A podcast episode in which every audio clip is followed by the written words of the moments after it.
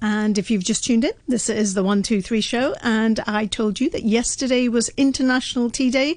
And for a drink that we take for granted sometimes, I don't think we're actually completely aware of how much of a role it plays in our life. Whether it be to relieve stress or stress or contemplate on life's issues, celebrate with family, or as a health remedy, tea is part of our life and often a calming solution at good times and bad. In 2018, global consumption of tea amounted to about 273 billion litres and is forecasted to reach 297 billion litres by 2021. Believe me, majority of those probably mine.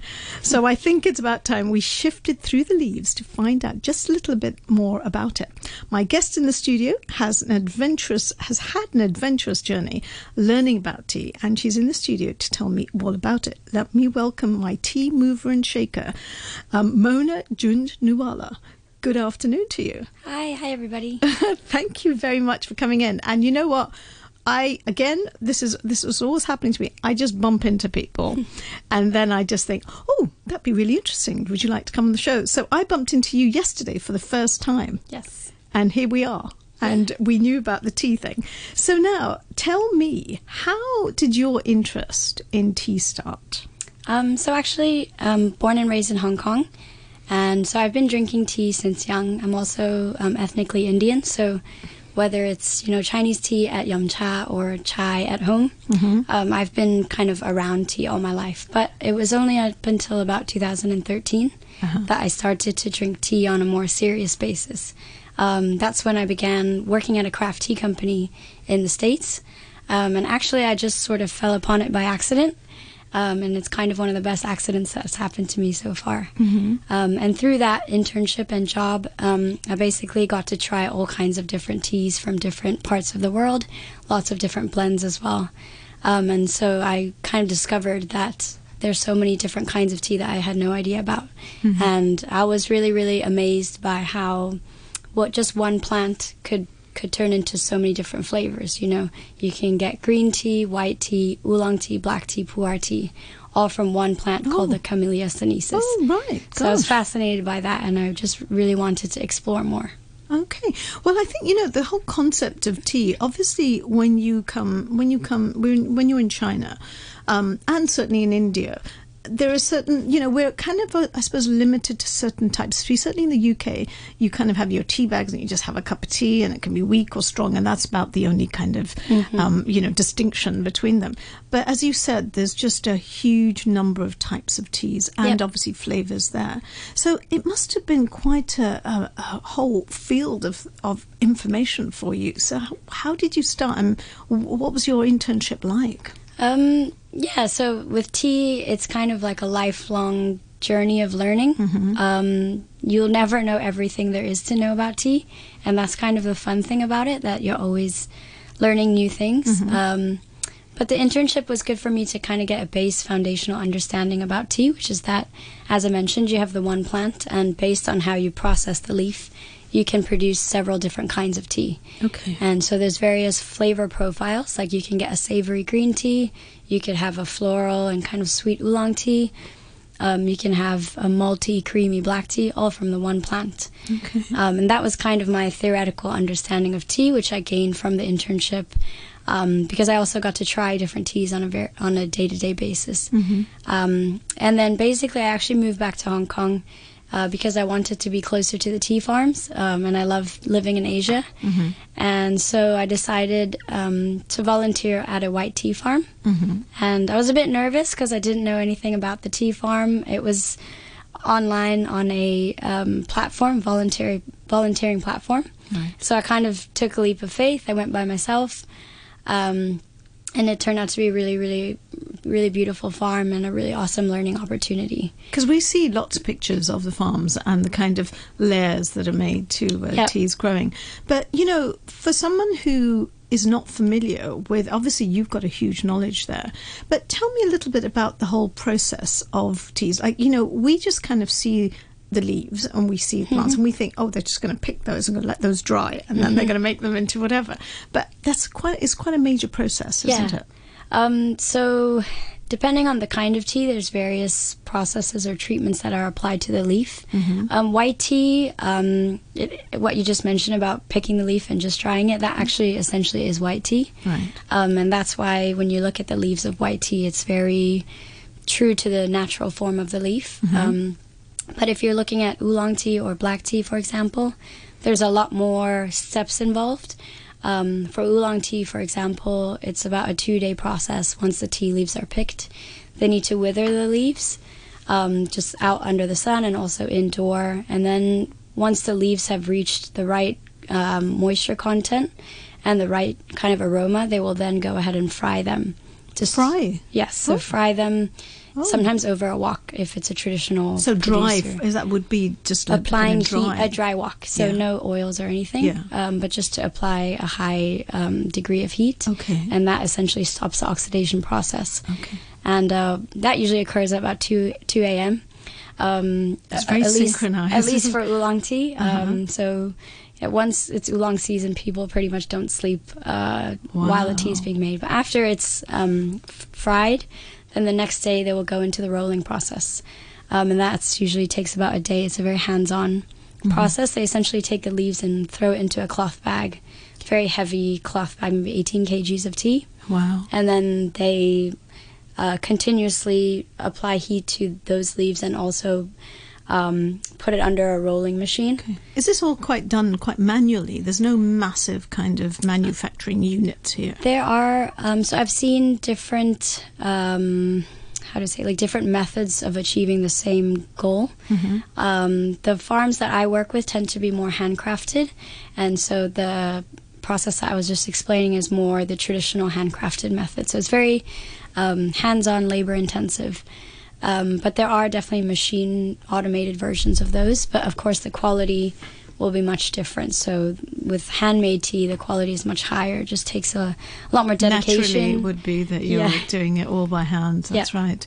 So the whole process is then. I mean, it can vary, as you said, that the, the the leaves that we're talking about. That if you leave them like that, but this whole oolong thing, how many days is that then in total? Um, yeah, so if you pick the tea leaves in the morning, it should be ready the day after. Well, in the evening, but then you still have to roast it, Okay. and that can take some time as well. So maybe two or three or four days. Wow. For oolong tea, I'm just speaking. So, in your internship, do you, you you were actually out there and you were picking these, and did you did you follow the whole process and you were doing each stage of it? Were you?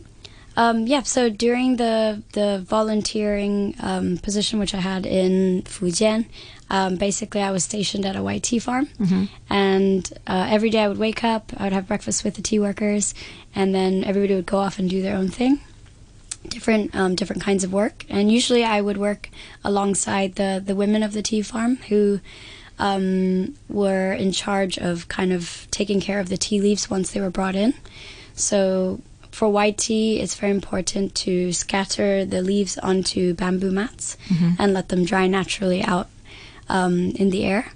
And that process, it sounds simple, but there's a lot of nuances and complexity to it, you know, even to the way that you scatter onto the. And what is the air like? Is it quite humid? Is it quite dry heat? Um, well, so the the place which I was staying at, the um, tea master who had built uh, the facility had built a kind of traditional wooden structure, and it's done on the second floor where there's kind of a breeze and a nice cool cool air that moves through that compartment. Okay. So um, actually, for the withering and drying process, you want to kind of avoid humidity because you're trying to reduce the The moisture, content. you need- and I suppose with the humidity, there's a risk of that rotting in some way. Yes. There's moisture in it. But um, but actually, Wow. tea the tea plant itself thrives in humidity. Okay. So when it grows. where it grows Right. exactly. That's interesting. Yeah. Wow. So now that experience of yours, what what were the, what were the thoughts in your mind that you decided that hey, I'm going to focus on tea in my life now? Um, I think well up until then I had known tea just from drinking it, and I'm a very adventurous person. I like to travel. I like to meet people from different cultures and just learn. And I sort of saw it as a fun opportunity for me to just go out there and get hands-on experience, talk to people, um, and just physically, you know, pick the leaves and process them myself. So um, I just sort of said to myself, I'm based in Hong Kong now. I'm close enough to all the tea farms. I might as well just hop on a flight and Is that something you still do, even Uh, now yes. as you're reasonably established? Yes. So now that I've uh, started the brand this year, um, I still try to travel to different tea farms every season. Mm-hmm. Um, so maybe four, three or four times a year, depending on what teas I'm looking to learn about. wow. So recently, um, I just came back from Taiwan. Mhm. So the oolong tea process I was describing was Yeah. from my um, partner producers in Taiwan. Um, so I was learning more about the oolong process there. And prior to that, in summer, I went to Fujian, back to the white tea farm that I work with, um, because they produce a rare jasmine tea every summer Mm-hmm. when the jasmine flowers uh, bloom and harvest. So I really wanted to see how jasmine tea is made as well.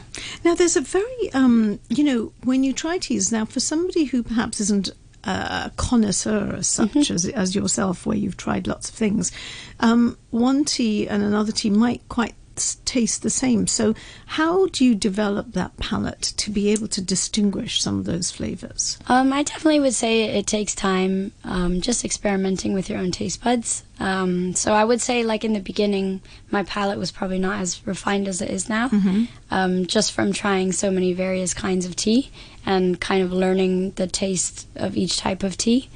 Um, so I think that's the best way is to just keep on tasting different teas, and slowly you can kind of build your palate. But it's not something that you would kind of get overnight. Yeah.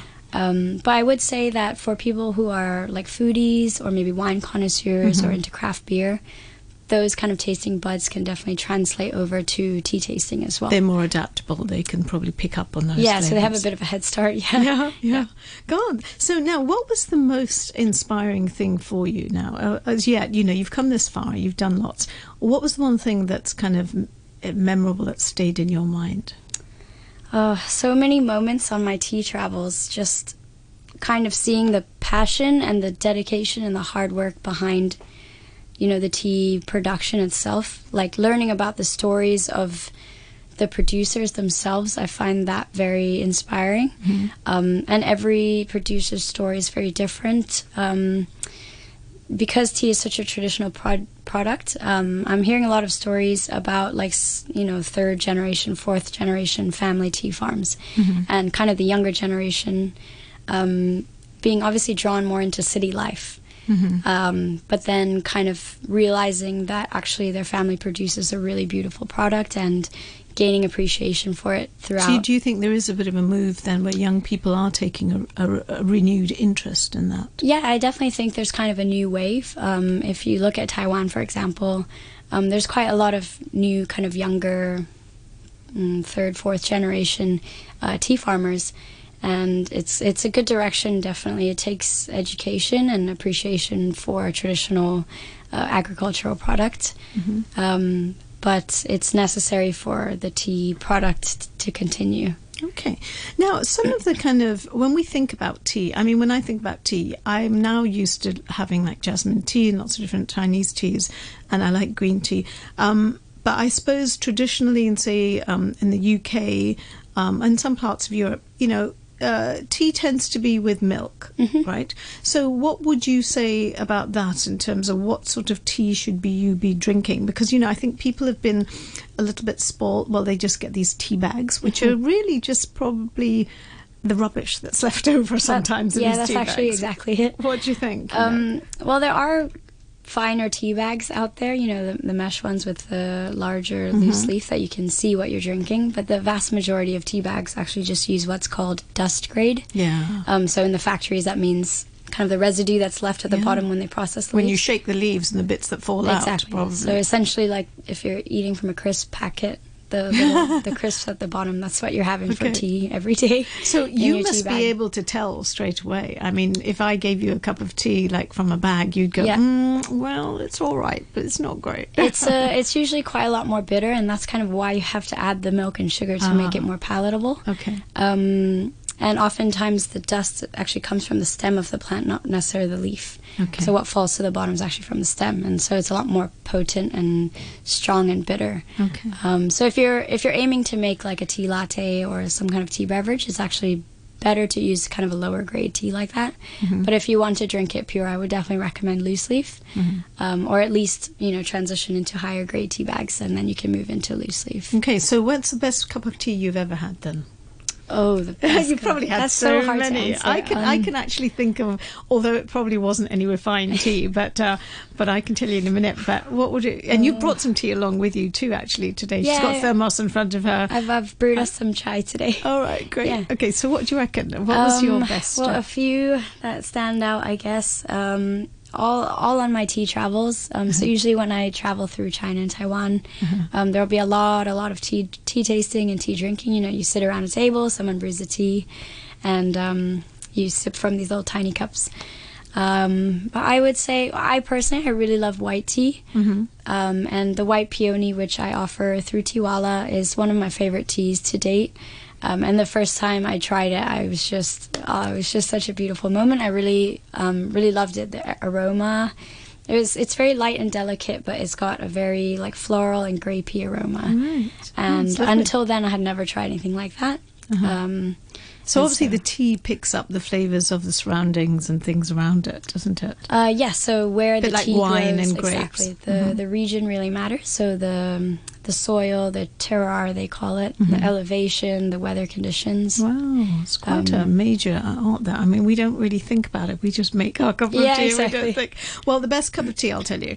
Um, my best cup of tea, which probably wasn't a, a wonderfully refined tea or anything, was after I gave birth to my children.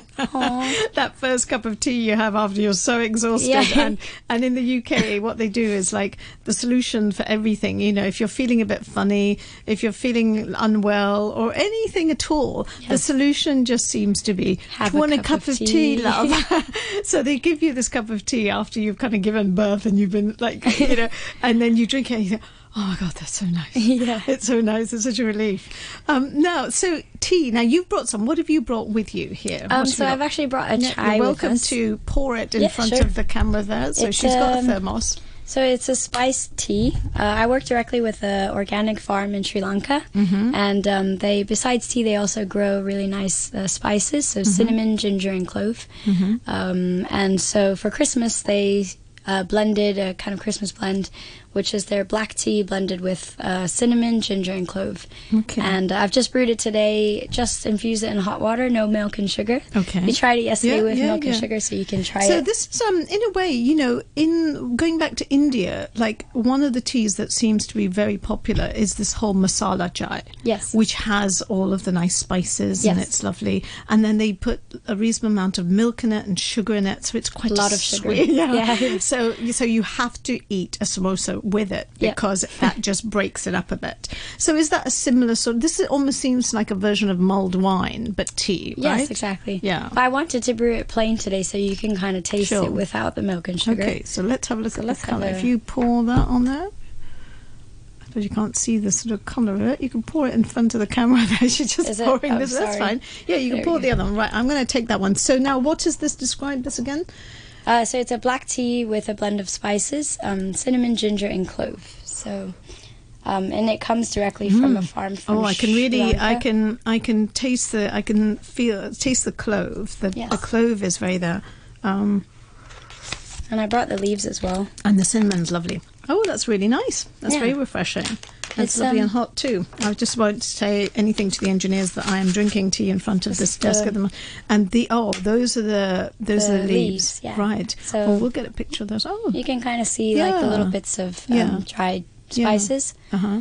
Yeah. And so they, you know, you just put a what, couple of spoons of that in, and then it just sits there in water for how long? Uh, What's the best way to make a good cup of tea? Is it boiling water you put in, or just about boiling water? Um, so again, it varies on the kind of tea that you're brewing. Uh, if so, I'm I brewed black tea today, which generally needs This is nice. I'm really enjoying a it. higher thank you um, a higher uh, temperature uh, i still wouldn't use uh, just off the boil water i would let it sit for still about a few minutes so Mm-hmm. about 95 um, i think i brewed this about 1995 Gosh. um, but then if you're brewing like a green tea or a white tea you need something closer to about 80 75 80 Mm-hmm. Okay, so not not boiling Not point because we just automatically get our Yeah. kettle and pour it in. Yeah, So exactly. that does that destroy some of the flavor? It, it actually doesn't. That's the thing about. Um, so if you go for dim sum, for example, um, because they're always in a rush, Mm-hmm. Yeah. and they just have like really, really hot boiling water. You order a jasmine green tea, for example, that actually should use lower temperature water, Right. but they usually just throw on the boiling hot water, and that brings out quite a lot of bitterness. ah, it and does kind get ruins, bitter actually. Yeah, and it it? ruins the aroma as well. Yeah. Um, so each kind of tea, uh, you need to kind of know the temperature. okay. This one I brewed for about three, three to five minutes. Yeah. Right, so you have to just kind of get that right. Once you get it right, I suppose you're absolutely fine.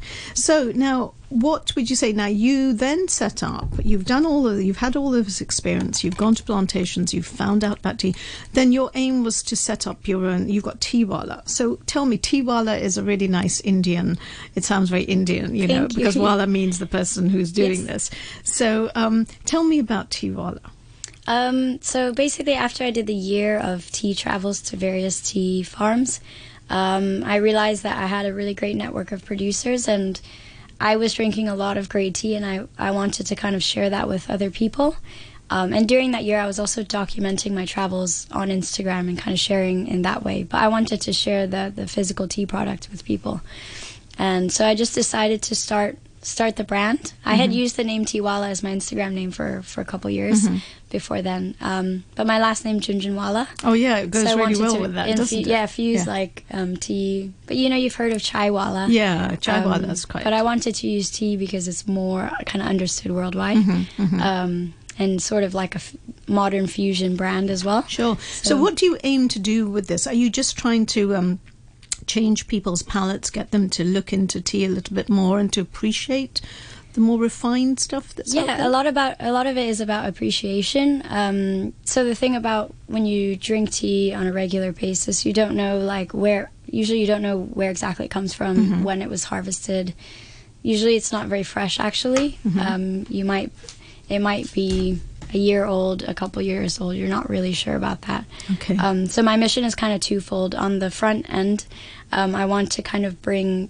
fresh and authentic teas to people who enjoy tea and want to appreciate and learn more about tea. Mm-hmm. Um, and on the flip side, I also want to bring appreciation to the producers who, you know, spend hours and hours Yeah. crafting a beautiful tea. That's right. So I want to kind of pay tribute to, to that work um, and those families as well. Right. Well, you're you're doing a fantastic job of it. We've got a couple of minutes left. Let me just ask you, what has been just tell me what has been the most challenging part of it for you, and what has been the most rewarding part of this journey of yours? Um, I think in terms of challenges, I've been pretty lucky. Like it's been received quite well. Um, the kind of the concept, the teas, the branding. Um, but I think just doing everything on my own. Um, I'm very independent as a person, and so I tend to like to do you know everything on my own. But just kind of also um, reaching out to friends, uh, family for, for help. For example, yesterday at the market, my sisters came Yeah. and helped. Um, so kind of knowing when when I need help. Okay, so from knowing that you need help and to ask for it. Exactly. Right. Yeah. Okay. So, that's, kind of been a personal challenge for me. Uh-huh. Um, in terms of rewards, I mean, it's it's rewarding. It's very rewarding in a lot of ways. Um, so I get a lot of satisfaction and, and the feeling of rewarding from um, my travels. So when I you know speak to the producers and, and, and see the tea workers and have interactions with them, I find that very rewarding. You know, just having laughs with them at the farms um, and talking to them on a personal basis.